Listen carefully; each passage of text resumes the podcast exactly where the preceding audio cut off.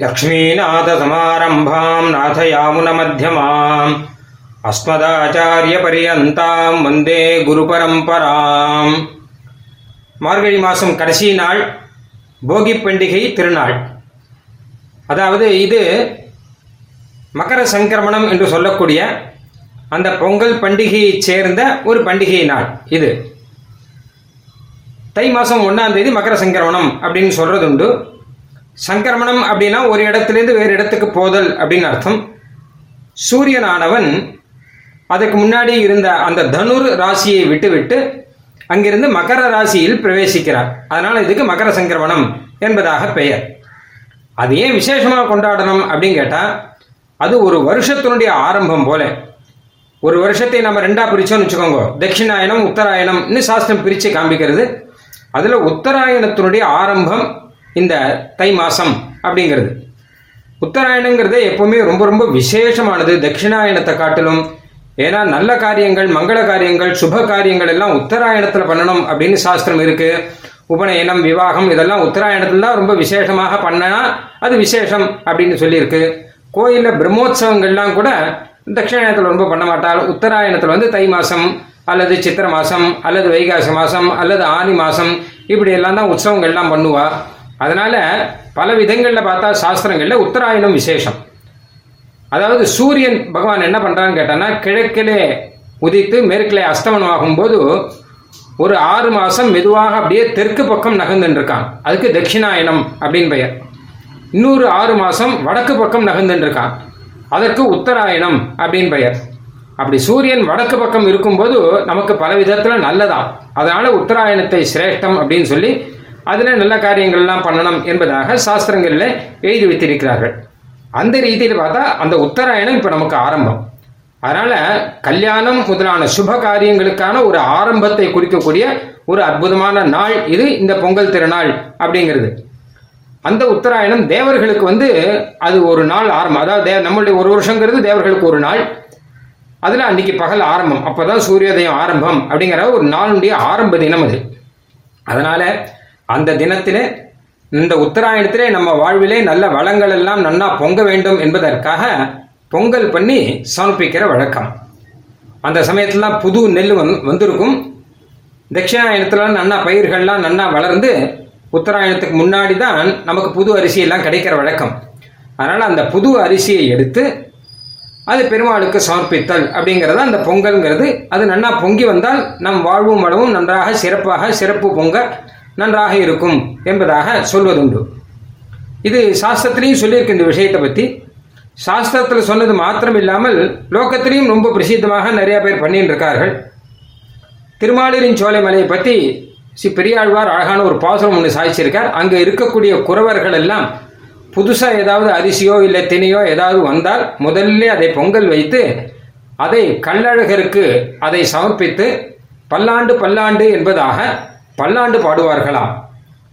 புனத்தினை கிள்ளி புது அவி காட்டி உன் பொன்னடி வாழ்க என்று இனக்குறவர் புதியது உண்ணும். எழில் மாலிரிஞ்சோலை எந்தாய் என்பதாக சாதிக்கிறார். ஆக இந்த ரீதியிலே சாஸ்திரியமாகவும் லௌகீகமாகவும் இந்த பொங்கல் சமர்ப்பது என்ற வழக்கம் உண்டு. இதை சாதாரணமாக சூரிய பகவானுக்கு சமர்ப்பிப்பார்கள் ஏன்னா சூரியன் தானே வந்து நமக்கு வெளிச்சத்தை கொடுக்குறான் சூரியன் தான் மழையை கொடுக்குறான் சூரியன் தான் வெயிலை கொடுக்குறான். இதெல்லாம் இருக்கவே தான் நமக்கு நல்ல ஆகாரங்கள்லாம் கிடைச்சின்னு இருக்கு அப்படின்னு. ஆனால் உண்மையில சூரியனுக்கும் அந்தரியாமையாக சூரிய மண்டலத்துக்குள்ளே இருக்கக்கூடிய சூரிய நாராயண பெருமான் அவனுக்கு சமர்ப்பிப்பது விசேஷமானது. அதனால தான் நம்ம பெரியவர்கள்லாம் ஆத்துல இருக்க பெருமாளுக்கே சமர்ப்பிக்கிறான் ஏன்னா அந்த சூரிய நாராயண பெருமான் தான் இங்கே இருக்கானா சயஸ்டாயம் புருஷே எஸ்ட அசாபாதித்தே சயேகான்னு வேதம் சொல்லியிருக்கு. சூரிய மண்டலத்தில் இருக்க புருஷன் தான் உன்னுடைய ஹிரதயத்துக்குள்ளே இருக்கான். அவன் தான் ஆத்துலையும் இருந்துட்டு இருக்கான். அதனால சூரிய நாராயண பெருமானாக அந்த பெருமானை பாவித்து அவனுக்கு பொங்கல் பண்ணி சம சமர்ப்பிப்பது அப்படின்னு ஒரு வழக்கம் வைதிகமாக பெரியோர்கள் எல்லார் ஆகத்திலையுமே இந்த வழக்கம் உண்டு. அப்படி உத்தராயணத்தை நாம் வரவேற்க வேணும் இல்லையா? அந்த வரவேற்கக்கூடிய நாள் தான் முன்னாள் போகி பண்டிகை அப்படிங்கிற நாள். நாளை நல்ல ஆச்சரியமான நாள். உத்தராயண நாள் வரப்போகிறது அதற்காக இன்றைய தினத்திலே போகி பண்டிகை இன்னைக்கு நம் ஆத்துல இருக்கக்கூடிய குப்பை கூலங்கள் எல்லாத்தையும் ஒழிச்சுடணும். எல்லாத்தையும். நிறைய அழுக்கெல்லாம் சேர்ந்துருக்கும். அங்கங்க ஒட்டடை எல்லாம் அடிச்சு முடிஞ்சா சுண்ணாம்பெல்லாம் அடிச்சு ஆத்த சுத்தம் வைக்கணும். இல்லை சுப காரியங்கள் எல்லாம் நம்ம ஆத்துல நடக்கிறோன்னா அதுக்கு ஏத்த மாதிரி ஆகம் இருக்கணும் இல்லையோ அதனால அதுக்கு ஏத்த மாதிரி குப்பை கூடங்கள்ல எல்லாத்தையும் ஒழிச்சுடணும். ஒட்டடையெல்லாம் அடிக்கணும். முடிஞ்சா வெள்ளை அடிக்கணும். பகவானுக்காகவும் சுப காரியங்களுக்கும் ஏற்றதாக நம்ம கிரகத்தை ஆக்கிக்கொள்ள வேணும். அது மாதிரி வாசல் எல்லாம் நல்லா பெருக்கி கோலம் எல்லாம் போடணும். அது மட்டும் இல்லாமல் நம்ம மனசுலேயே இருக்கக்கூடிய குப்பை கூடங்கள்லாம் ஒழிச்சிடணும் என்ன சண்டை காபம் கோபம் தாபம் என்னென்ன இருக்கோ எல்லாத்தையும் ஒழிச்சுட்டு சத்விஷயங்களை பேசி நல்ல கல்யாணங்கள்லாம் பேசி முடிக்க வேண்டிய நாள் எல்லாரும் சந்தோஷமா இருக்க வேண்டிய சமயம் வரப்போகிறது இந்த உத்தராயண காலத்திலே நிறைய சுப நிகழ்ச்சிகள்லாம் கிரகத்திலையும் நடக்கணும் கோயில்கள்லையும் நடக்கணும் கிராமங்கள்லையும் நடக்கணும்.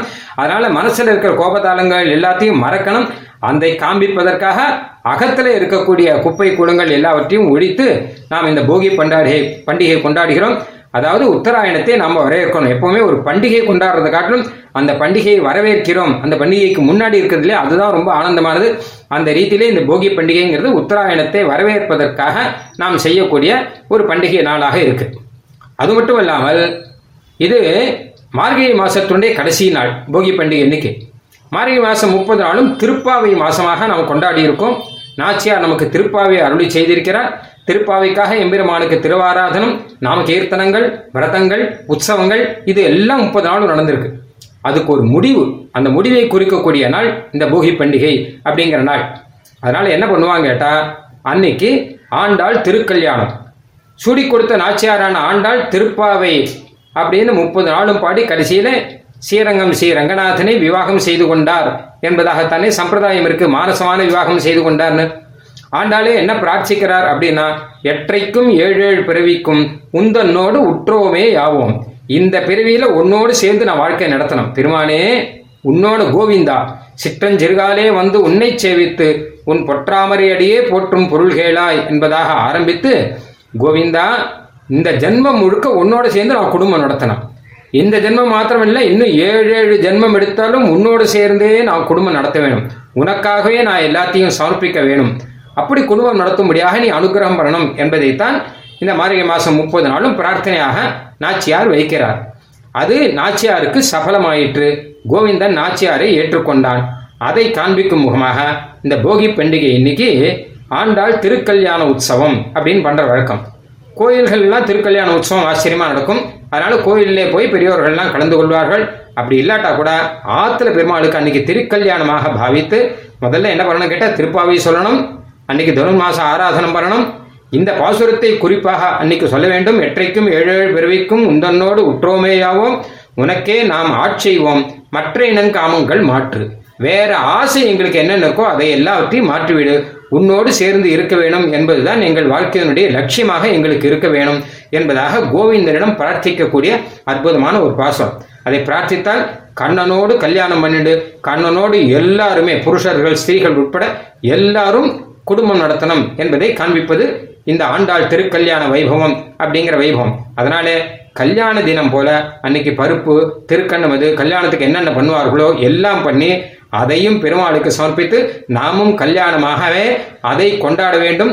அப்பொழுது இதையே இந்த பாசுரத்தையே நாம் சொல்லிக் கொண்டு இருக்க வேண்டும் என்பதாகவும் அதை ஆச்சரியமாக ஏற்பாடு செய்திருக்கிறார்கள். அந்த ரீதியிலே இரண்டு விதமாக பொங்கல் பண்டிகைக்கு முன்னாள் என்கிற ரீதியிலும் அந்த மார்கழி மாச திருப்பாவை நோன்புக்கு கடைசி நாள் என்கிற ரீதியிலும் இரண்டு விதத்திலுமாக ஒரு சிறந்த பண்டிகையாக இந்த போகி பண்டிகை இருக்கிறது. இதிலே நாம் குறிப்பாக கண்ணனிடம் பிரார்த்தித்துக் கொள்வோம். எங்கள் வாழ்வு முழுவதும் கண்ணனோடையே அமைய வேண்டும். இன்னும் எத்தனை ஜென்மம் எடுத்தாலும் இல்ல ஜென்மமே இல்லாமல் எங்களுக்கு சீவை கொண்ட லோகத்தை நீ அருள் செய்தாலும் உன்னோடு கூட எங்களுடைய வாழ்க்கை ஆச்சரியமாக அமைய வேண்டும் என்பதாக கண்ணனை பிரார்த்திக்கக்கூடிய உத்தமமான நாளாகும். அதைத்தான் போகி பண்டிகை என்றாக கொண்டாடுகிறோம். பண்டிகைனா இது தவிர வேற என்ன பண்டிகை? எம்பெருமானுக்கு நாம் ஆட்பட்டு இருப்பது தானே உத்தமமாக நாம் கொண்டாட வேண்டிய விஷயம். அதனால இந்த போகி பண்டிகை சிறந்த பண்டிகையாக இருக்கிறது. ஆழ்வார் எம்பெருமானார் தேசிகன் சூடு கொடுத்த நாச்சியார் திருவடிகளே சரணம்.